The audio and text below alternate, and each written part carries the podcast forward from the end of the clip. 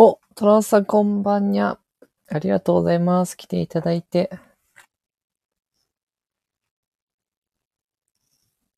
あ、X の方もね、反応いただいてありがとうございました。やっぱり楽天証券も早かったですね。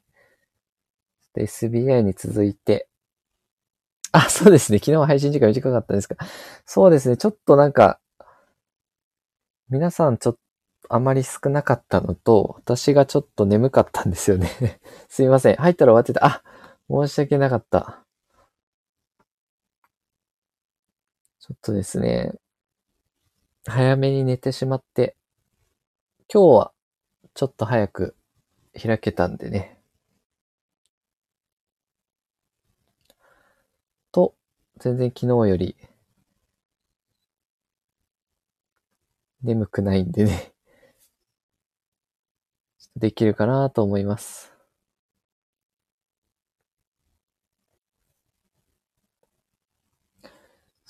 トラオさんもそうですね、入っていただいてたんですね、昨日ね。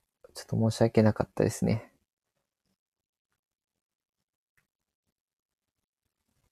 皆さんもうそろ寝てらっしゃるかなと。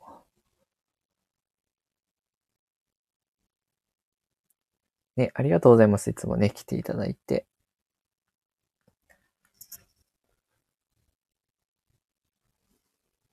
いや、最近はちょっとやっぱ証券会社の、特にネット証券の、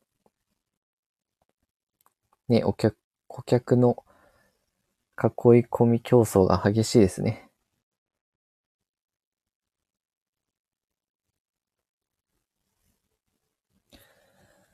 お、あ、そうですね。アメリカ株の売買手数料無料は新ニーサだけな、あ、うん、今のところ、ね、新ニーサをの口座が欲しいのかなっていう気がしますよね。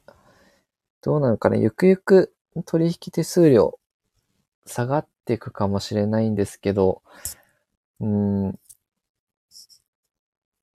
まあ、新ニーサの口座獲得するためのなんかこう、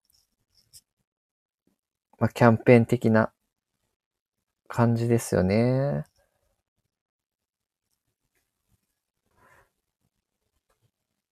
ああ、そうですね。特定口座でもできればアメリカ株でデイトレやろうか。ですよね。デイトレもできちゃいますよね。気軽にね。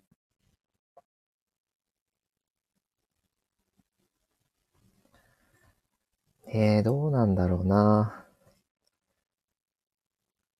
いや、なかなか両方ゼロは、通常の特定口座もね、ゼロだと収益厳しいんじゃないかなっていう気がするんですけどね。なんか、今、信託報酬とか投信もね、めっちゃ安いし、うん。まあ、どっちかっていうと、長期で持ってもらってって感じですかね。残高増やしてってっていう方にシフトしてるのかなっ。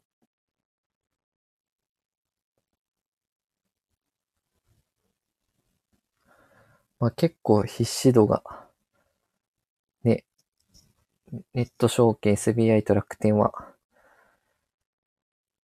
ちょっとしのぎを削ってるかなっていう感じですよね。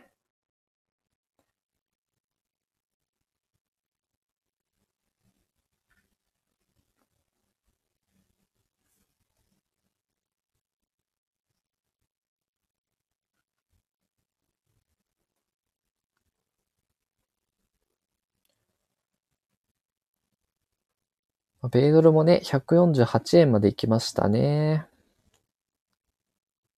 ちょっと日銀も、ね、現状維持だったんで、なかなか、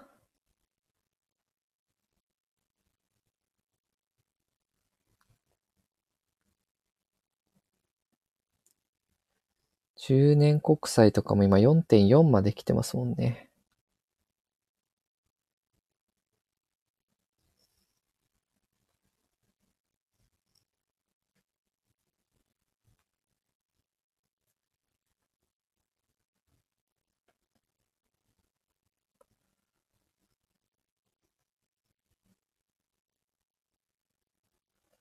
お、トラさん、日銀が現状維持でも日本株はアメリカの金融政策が、そうですね。日本株、うん、やっぱ、アメリカ株が下がっちゃうと、どうしても影響を受けますよね。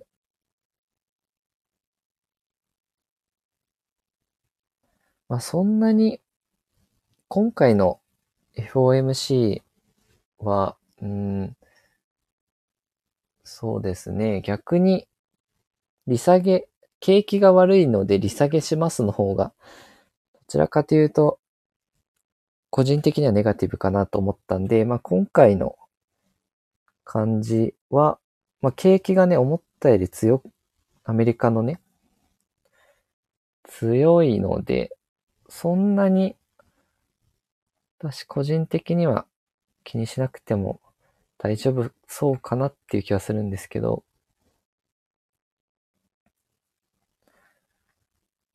まあちょっと油断はできないですけどね。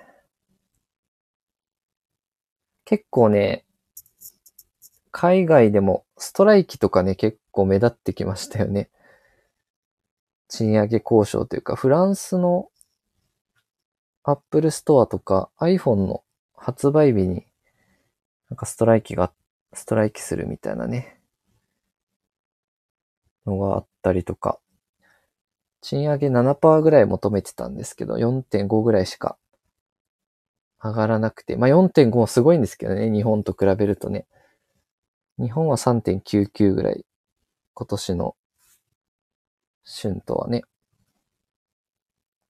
で、経団連のね、方も発言あって、来年は、2024年は4%ぐらい、ちょっと目標にしたいみたいなね、ちょっと話もありましたよね。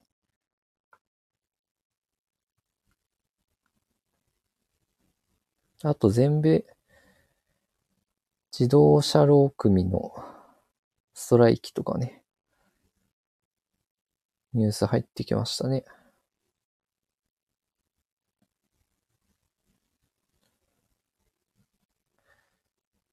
G、GM フォード、ステランティス参加に、クライスラー、3工場ですと。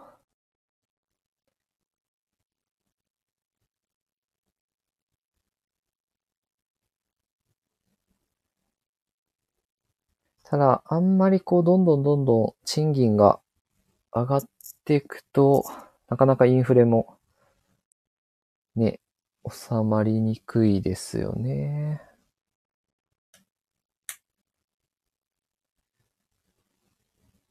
そのあたりは注意しなきゃなっていう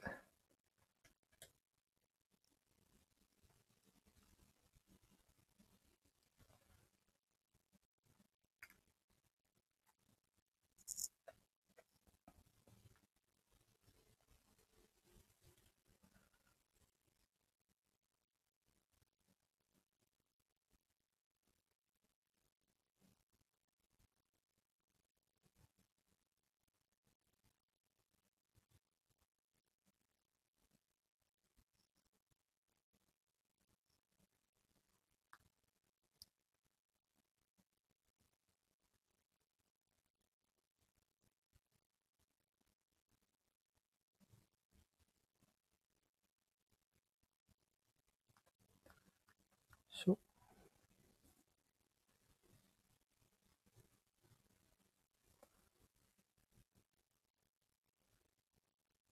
結構ね、銀行の方はね、金利が上がるんじゃないかみたいなね、ちょっとこう、ざわざわしてる感じはするんですけど、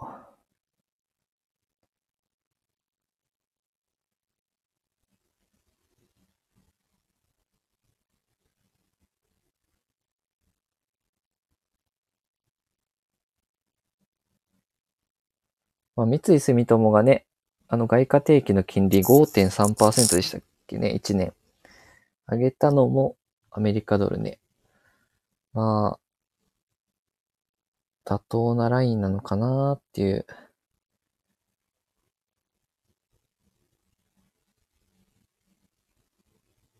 ちょっと気もしてきましたね。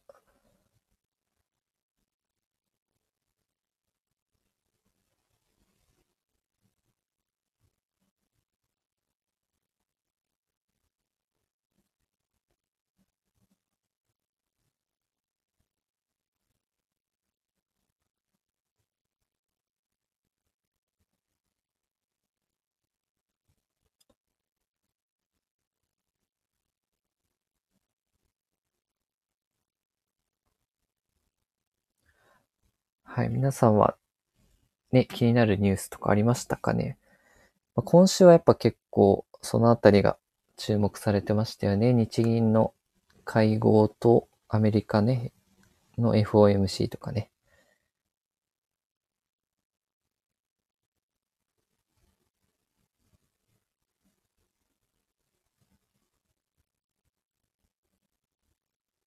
あとは結構ね、アメリカ株 SBI とか楽天も今日出てましたけど、売買手数料無料っていうのはね、まあ、新 nisa に限られるんですけどね、今のところは。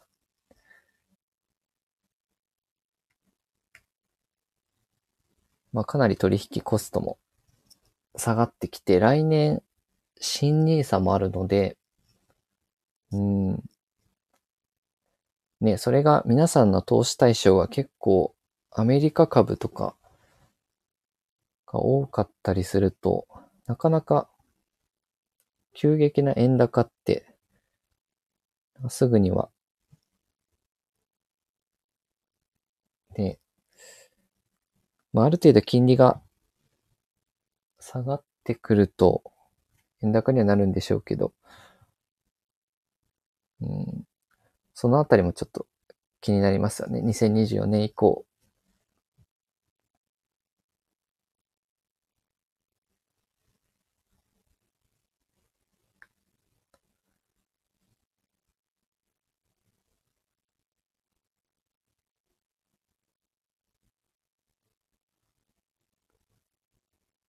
結構ね、日本、日本の個人金融資産って結構、2100兆ぐらいですかね、日銀の。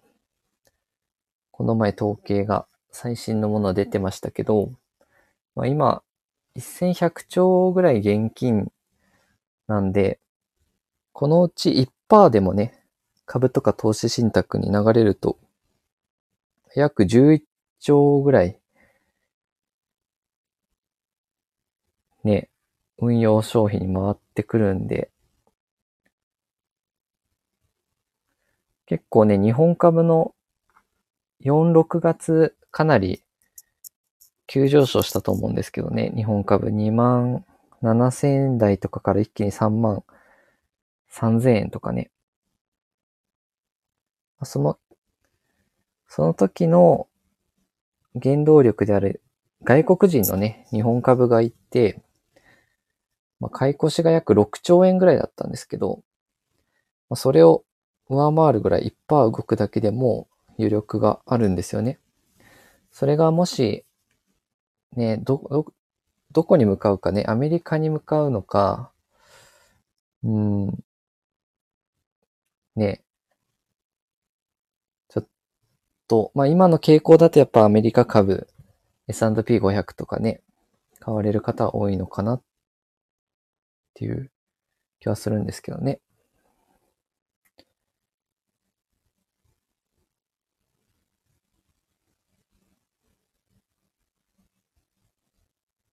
で、もし S&P500 に投資するってなると、まあ、ファンドはね、円を売って外貨にして外国株買うんでね。まあちょっと積み立てが定期的にどんどん入ってくるってなると、まあ、円安圧力にはなるかなっていう感じはしますね。で、さらに、まあ、証券会社もキャンペーン売ってるので、まあ、ちょっとどのくらいね、皆さん動くかっていうのは、ちょっと興味ありますね。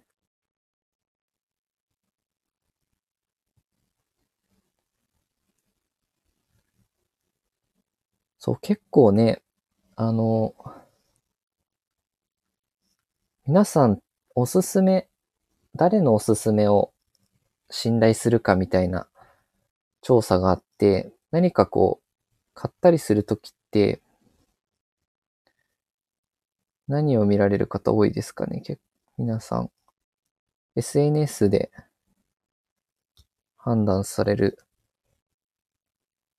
方、それとも口コミとかね、まあ、家族からの紹介とか、お、SNS も参考にしますよと。そうそうそう。結構その、近しい友人の人とかもね、周りの人も、まあもしくは SNS とかもね、家族はダメだな。そうなんですね。なるほどね。なんかこう、周りの人が始めてきたりすると、自分に近い人とかね、あ、なんか自分もしてみようかなって思われる方も多いのかなと思うんですけどね。それがどういうふうに、広がっていくか。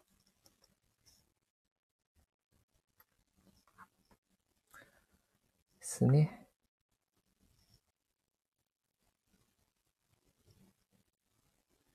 まあ、結構最近は増えたんですかね。ネット、YouTube だったり、インスタとか、それこそ X とかね。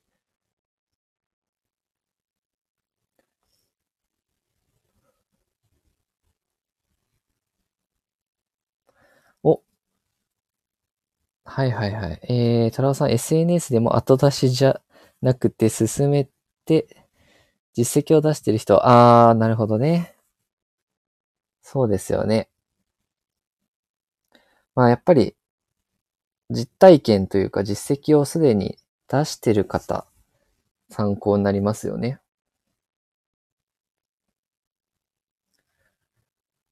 確かに確かに。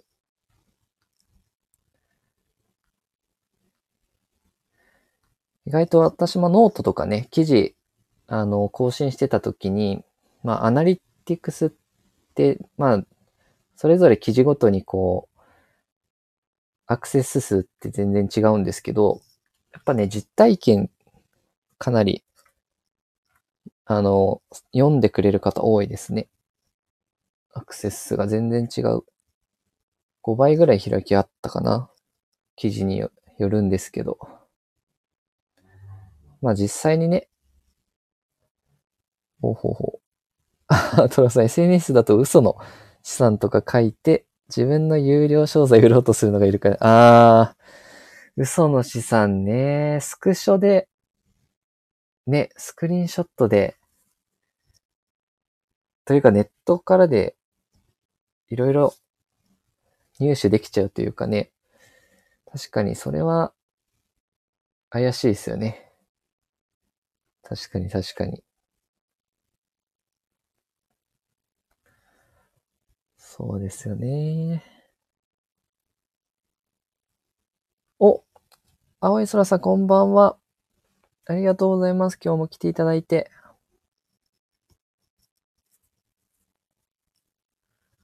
あ、荒れた一週間でしたね。そうですね。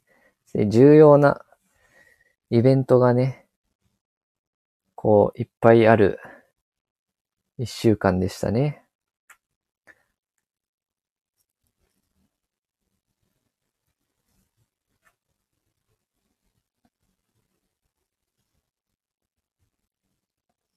ちょっとね、アメリカの、うーん、来年のね、利下げの回数がね、ちょっとこう、見通しが4回から2回になるっていうのはちょっと嫌な、ちょっとインフレが長引きそうな、連想する感じでしたね。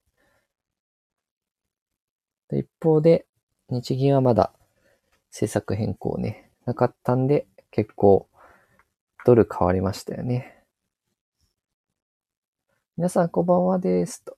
青い空さんこんばんにゃ。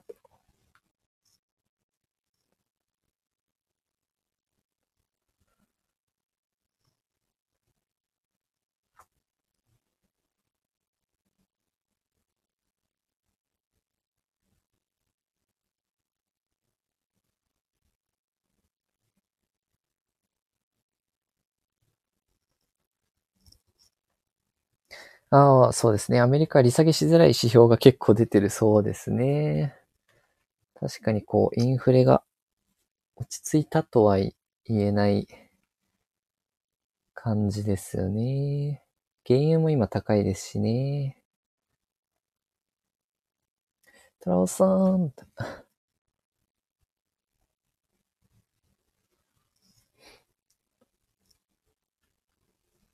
ね、ありがとうございます。来ていただいて。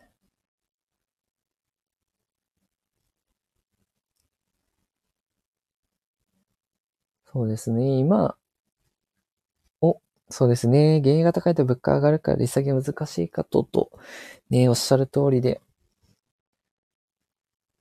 そこがね、やっぱいろいろ、資源価格ってね、いろんな原材料にも関わるし、輸送費用とかね、いろいろ値上がりしちゃうんで、ここはちょっと落ち着いてほしいですよね。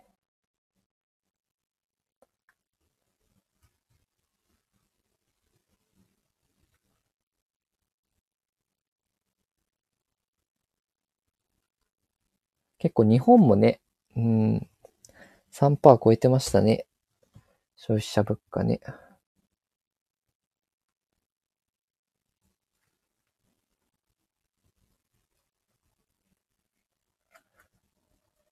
こうね、やっぱ買い物すると値上げ感じますよね。いろんな。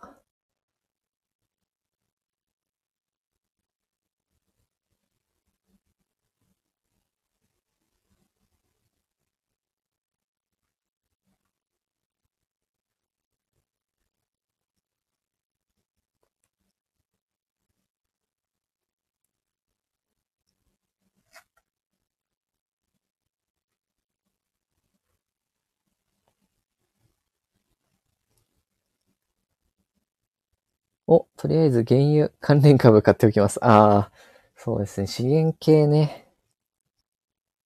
資源持ってるのは強いですよね。なんだか最近感じるのよ。なんでしょ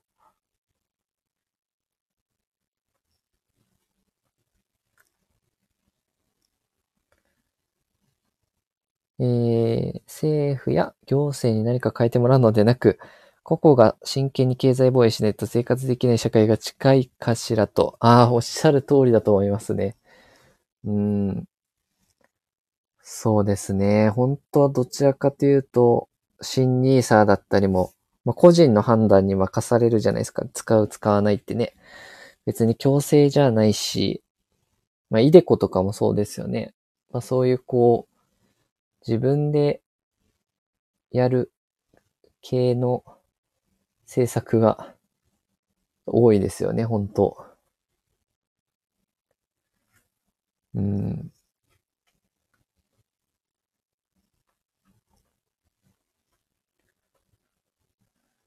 いや、おっしゃる通りですね、本当に。なかなか限界がね、国がやると言ってもね、ああ、みんな不満は言ってるけど、心のどっかで何とかしてくれると考えてる人がほとんど。うーん。確かに。そうですよね。僕の自己防衛はポイ活。ポイ活もね、馬鹿にできないですよね。うん。いや、もらえるものはもらっといた方がいいかなと。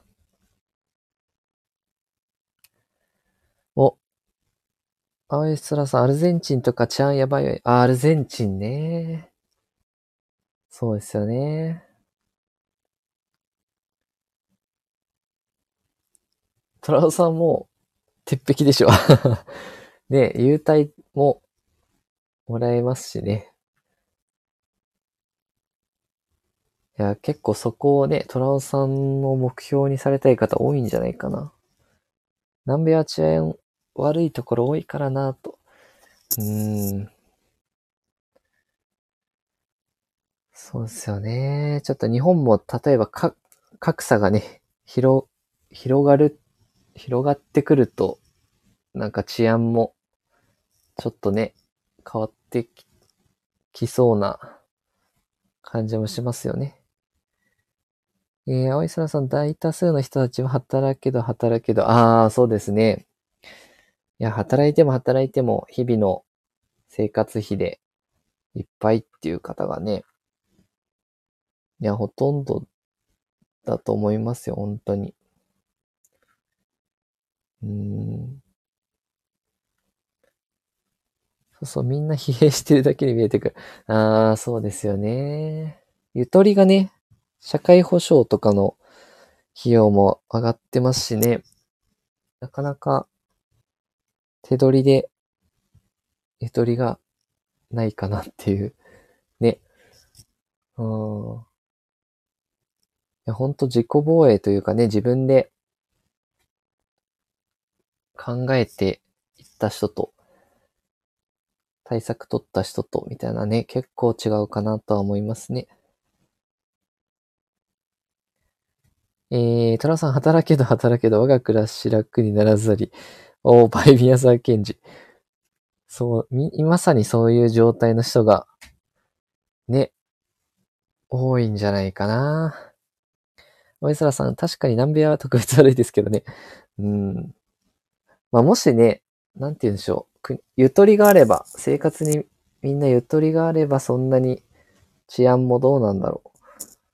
良くなるんじゃないかなって気もするんですけど、日本もね、今はいいけど、すごい急激に物価が上がって、ってなっちゃうと、ね、そういう治安悪くなるかもしれないですしね。おー、南米ではマクドナルドが高級レストラン扱いになってるとか。そうなんですね。マックね、どんどん値上げしてますからね。うん。日本でもだいぶ高くなりましたよね。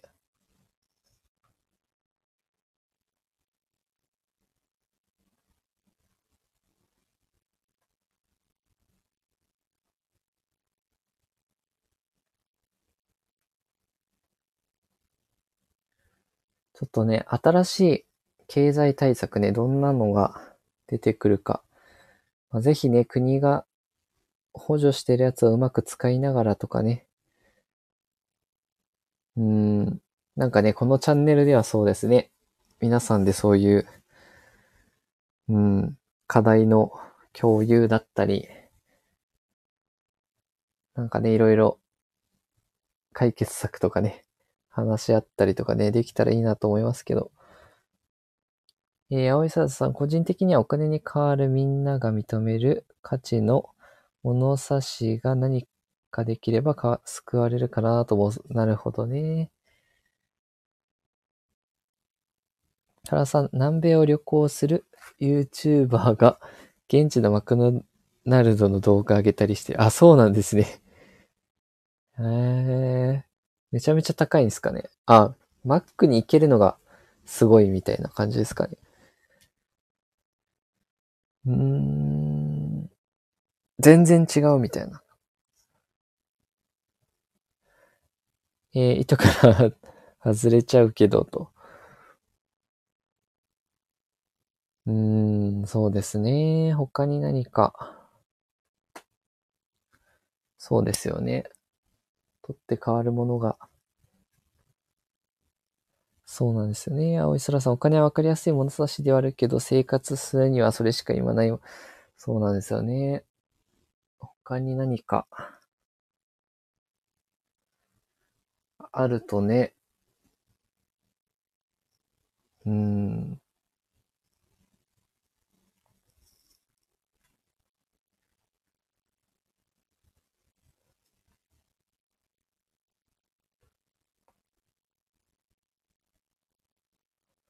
まあね、今の円安とかもね、どうなんだろうな。そうですね。どちらかというと家計からするとマイナス要因が多いですかね。輸出企業はいいですけどね。まあ食品の値上がりとか、そっちの方がやっぱり、うん、ちかっていうとデメリットの方が多いのかな。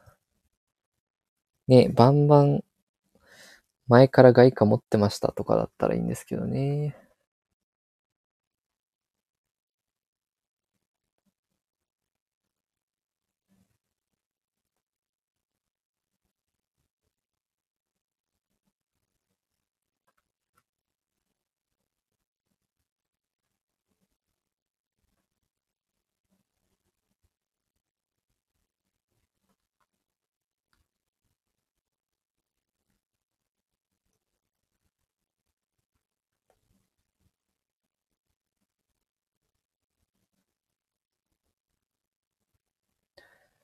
えー、円の価値がどんどん落ちていくだけで今のところ、そうですよね。そこのインバウンドね。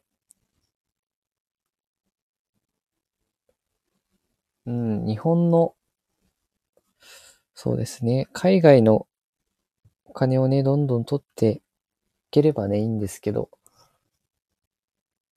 うん、今のところ、ね、円安かなり定着してますもんね。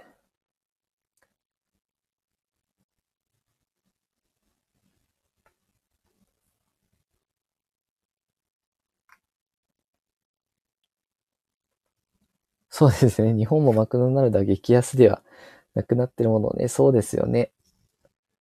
まあ本当昔はね、100円あったらマックに行こうみたいなキャッチコピーというかね、ありましたけど、全然変わっちゃいましたよね、今ね。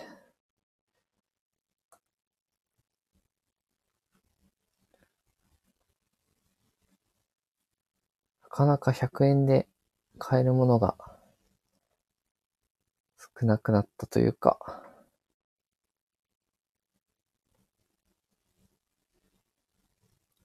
ちょいマックって言えなくなってきた。そうですよね。最近はね。ほんとおっしゃる通り。確かに、ね、iPhone もね、めっちゃ高くなりましたよね。Apple 製品とかもね。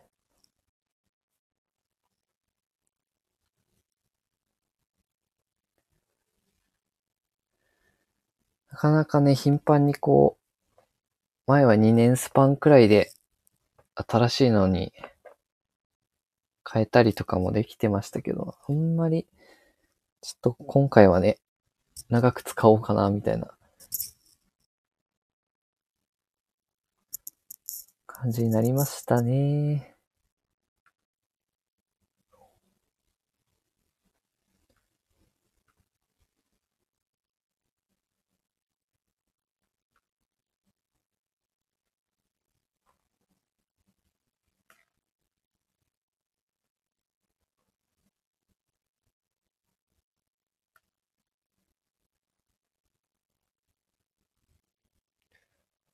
えー、トラさん、来年海外旅行行ったら iPhone が、あ、いいですね。どこで買われるんですかねさらに安いところ。香港とかが安いんですか今。日本が3位ぐらいって聞いたんですけどね。ということはまだ安いところがあるという。あ、香港版日本の方が安い。あ、そうなんですね。ああ、でも、円安で、ドル建ての資産とかあれば、海外で買った方がいいのかな。香港。ね、価格設定で見ると日本安い方らしいみたいですよね。だいぶ高くなったなって気がするんですけど。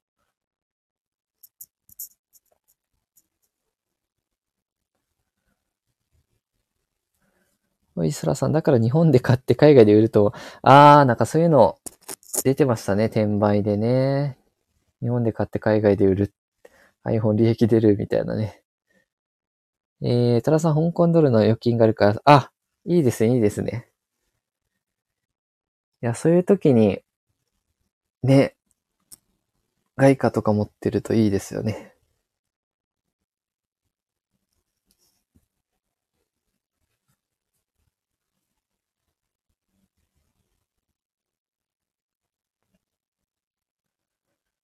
うん、結構私、え、Apple 製品使うんで、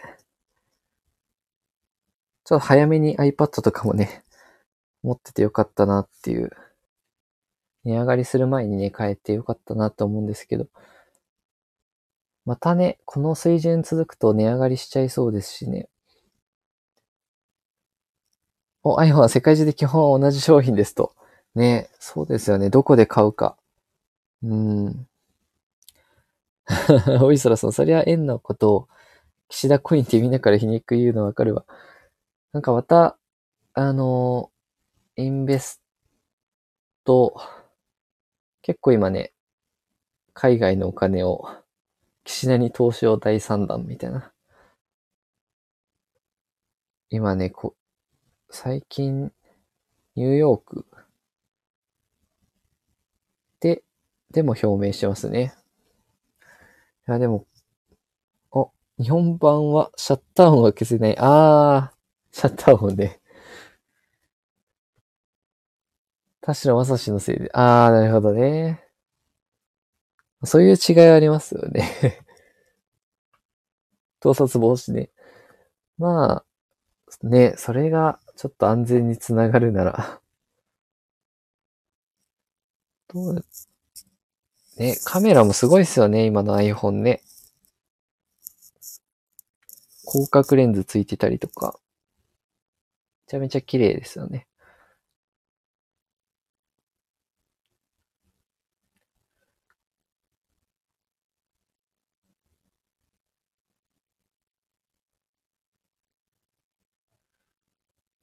あ、そうなんですね。海外はシャッター、シャッター音が消せるんですと。なるほどな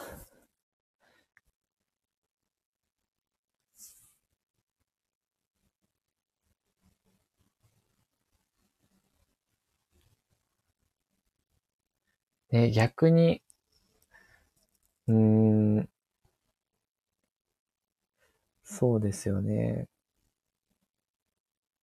ドル預金とか持ってた人はね、お、青沢さん、そうさん最新版を買う予定。あ、こ本当は欲しいとこなんですけど、iPhone 15ね、15 Pro ね、欲しいとこなんですけど、もうちょっと、うーん、今の端末、今 iPhone 13 Pro 使ってるんですけど、まだちょっと全然元気なんで、もうちょっと後になるかなーって感じですね。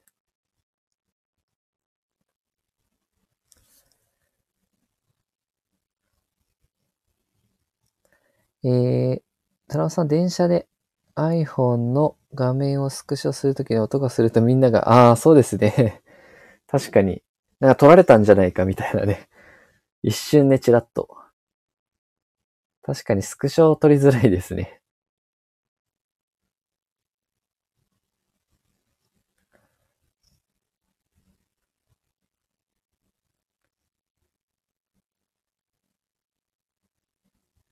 まあ、機能、機能面で言うとね、どうなんでしょうね。まあ、かなり iPhone 13満足してるんで、なんだかんだ長くなりそうだなまあ、ちょっと充電、うん、充電の減りがちょっと早いかなって気がするんですけど。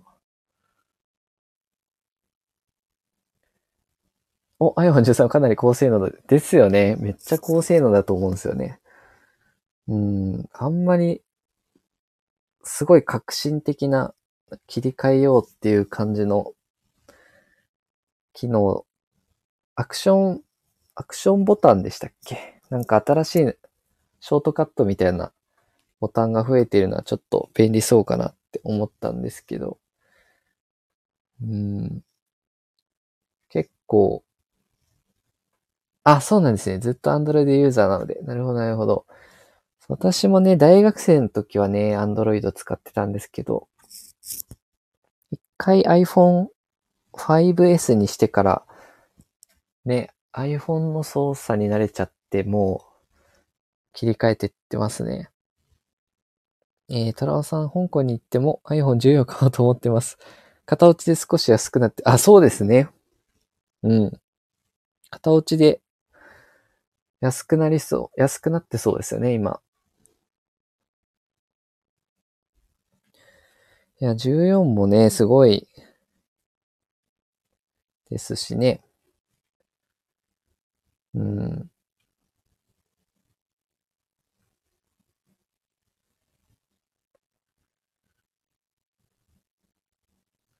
あ全然機能面で困ることはないかな。5G も入りますしね。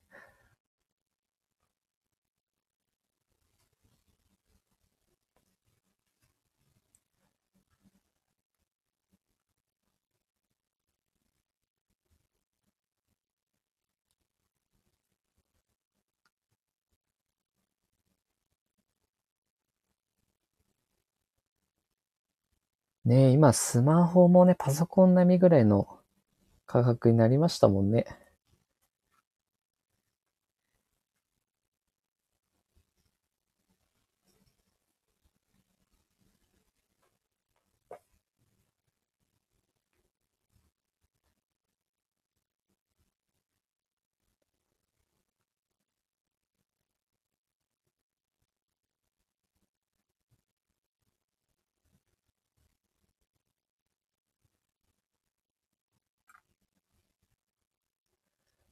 お、青井沢さん、そういえば、三井住友、えー、三井住友の外貨預金の利率がぐんと上げましたけど、そうさんのところも利差が上がったりしてるんですか？はい、上がってますね。結論から言うと、上がってます、うちも。自分の働いてるところもね。なので、結構、うーん、金利上昇うん、感じますね。働いててもね。うん。やっぱ銀行も収益上げやすくなりますしね。金利が上がってくると。なんならですね、うちは結構前から4%台ぐらいで出してたのかな。なので、メガバンク、やっと、え、未だに0.0いくつだったんだみたいな感じなんですよね。ドル預金でね。いや、相当儲かったと思うんですよね。あれ、普通預金にしてもらえるとめっちゃ儲かってるはずなんで。あ、やっと上げたんだっていう感じですね。多分、ネット証券、ネット銀行に最近流出も増えてきたのかなと思うんですよね。若干ね。それを守るために引き上げたのかなっていう気もしますね。感覚で言うと、いまだに、さすがメガバンクはそんなに動かなくても、今までいけたんだなって0.01か。0.01が5.3ね。っていう感じですよね。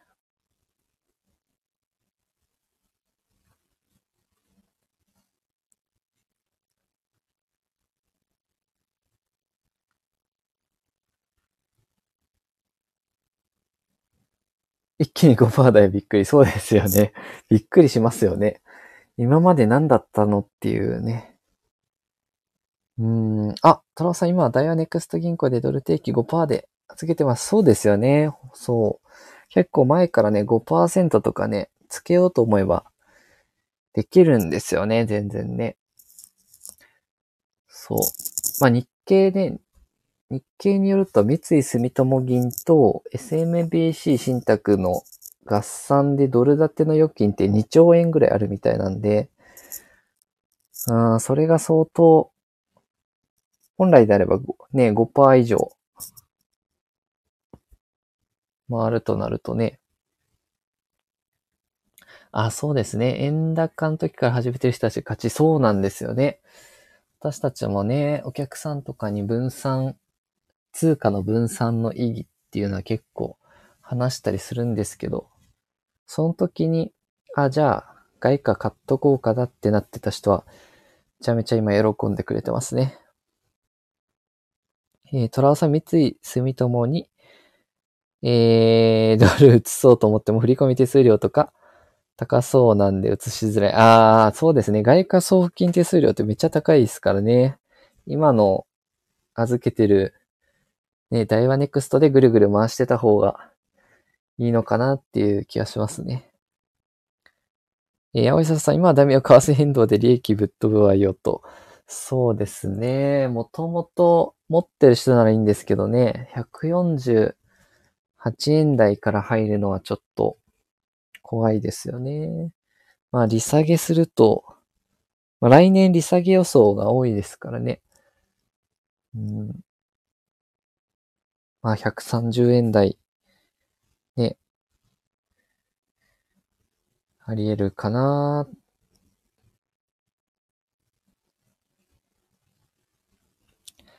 そう、もともとね、ドル預金してる人はね、もう、ありがたいですけどね。金利が上がってくれると。結構ね、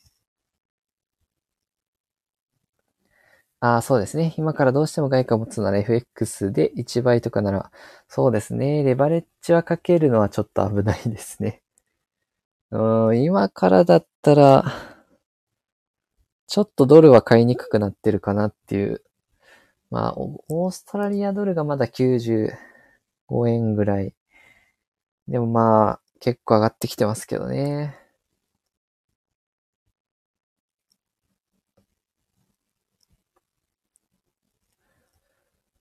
まあね、みんながいいかもって思った時はね、もうすでに高い、高かったりしますよね。5%だ、いい、いいなと思ったら高値掴みとかね。お、いいですね。自分は円高に戻ってきたところを待ちますと。お、FX のドルのスワップって5%超えてるんかなあ、今どうなんだろう。スワップ金利5%超えてるんですかね。FX で全然見てないというか、5%いってるんじゃないのかな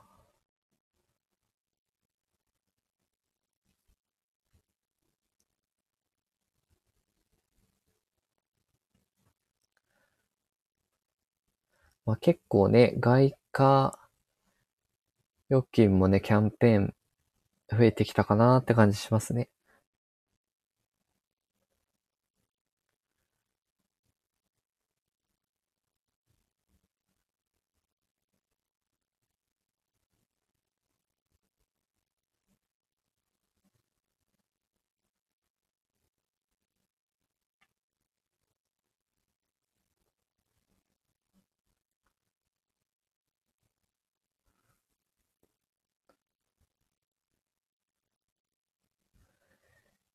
えー、なるほど。ワイサラさんはわからないけど、ジンさんはスワップでたくさん取れてて投げてるわと。うん、今すごい高く、高いと思うんですよね。うん。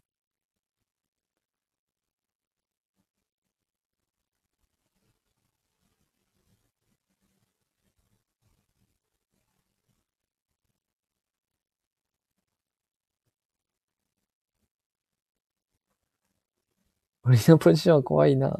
怖いわ。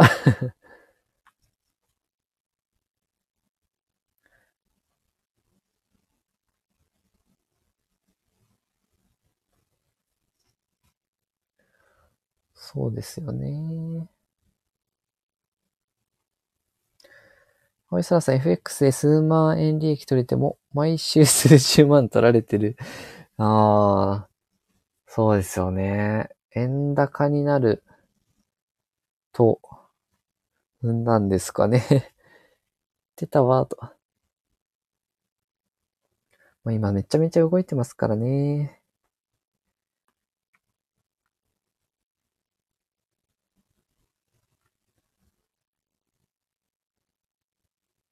まあ、ポジション量も相当なのもあるけど、すごいですよね。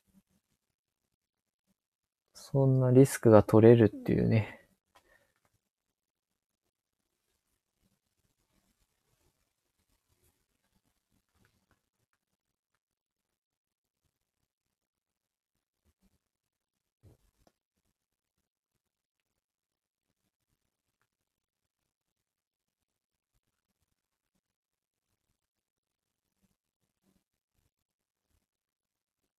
えー、まあ、ポジション量も相当、あ、ごめんなさい、読んだな。円高が来ることを信じて、握り続けてる男。なるほどね。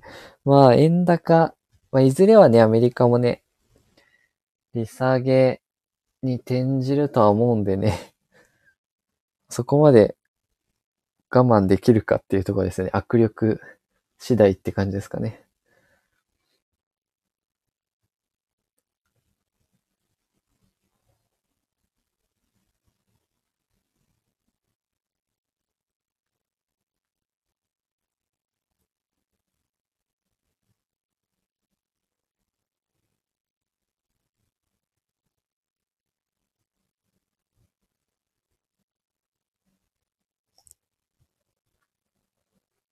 はい。